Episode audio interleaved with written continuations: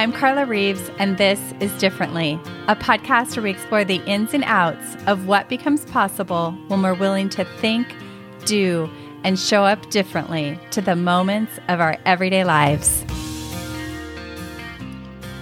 There is a topic of conversation that comes up again and again in my coaching work. It's the problem or challenge or sadness, one that I struggled with too, of I'm not making traction on the things that truly matter.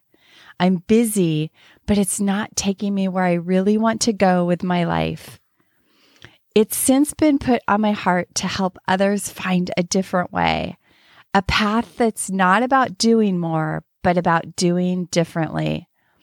When I was a new mom trying to juggle all the things that moms juggle, I was also on a mission to make sure I maintained my sanity as a mom with little ones and on a quest to create and expand happiness in my life because there was a moment where I felt it slipping away and looked around and saw plenty of evidence for how this could be hard, um, how this could be stressful, how I could suffer, and on and on. And the gift I wanted to give my children was being a happy mom.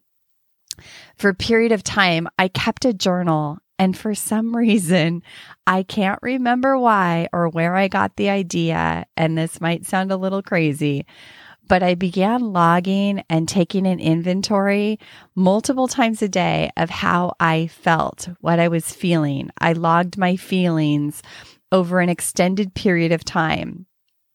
After several months, I picked up that journal, sat down, and started flipping through the logged pages. I was kind of floored by what I discovered.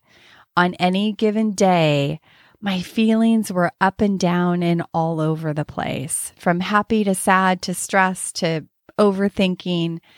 And I could start the day out great and only a short time later find myself spinning in overwhelm or doubt or worry. I suddenly realized that if I follow my feelings, I'm not going to get anywhere fast. My feelings are all over the place on any given day, and I knew in that moment that I must know what I am committed to and act according to my commitments in the face of my feelings if I wanted to make traction. Up until this time, my feelings were leading the way and running the show. And there were many times that if I didn't feel like doing something, I'd cancel or find a way out of it. And I definitely give other people the freedom to do that too, because it kept me off the hook. I didn't realize the impact this had on my relationships or on my making traction towards my goals and things I wanted until I really learned about integrity and what it means to actually live by your word. I began to get excited about the idea of first becoming clear about these larger commitments, like having a great marriage or building a business that made an impact or being the mom I really wanted to be or taking really good care of myself so that I could do any of these things.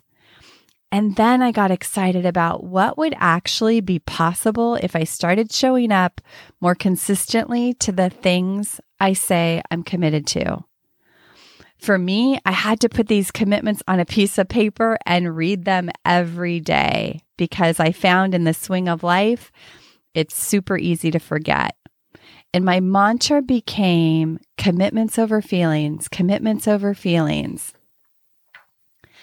I'm not suggesting that you ignore your feelings or feelings can be valid and they carry often carry important messages and can be honored and don't need to be left unattended to run your life. You can lead the way. I was sharing this once with a client and she created this great analogy. Imagine driving in a car with small children. Maybe you have small children. Imagine them loose in the car in the front seat with you as you're trying to take this precious cargo to your destination.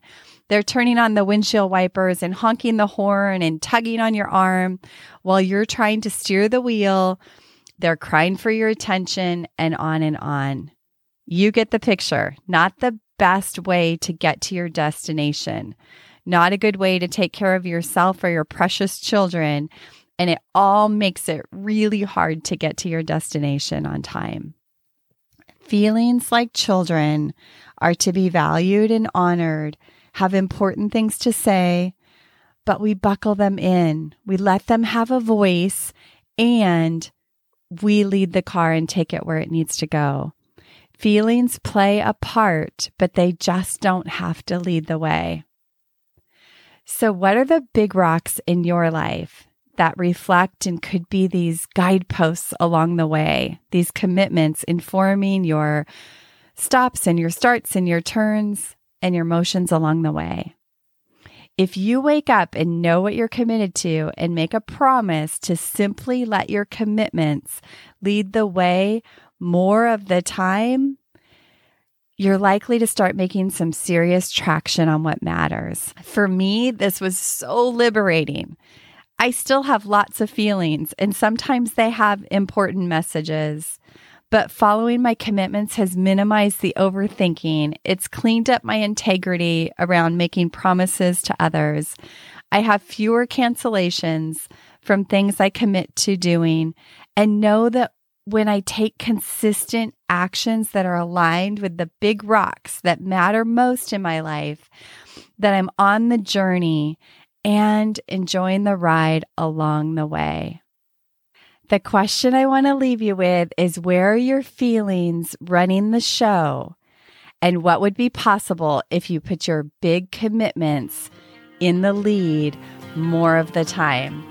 I'd love it if you DM'd me on Instagram at Carla S. Reeves. I'd love to hear your takeaway. Thank you for tuning in to this episode of Differently. I hope it stirred your thinking, and I invite you to take one inspired action from something that stood out to you. If you want to hear more conversations like this, hit follow on your favorite podcast app. And if this episode could impact someone you know, please pass it along. Remember, new episodes drop weekly. See you next week.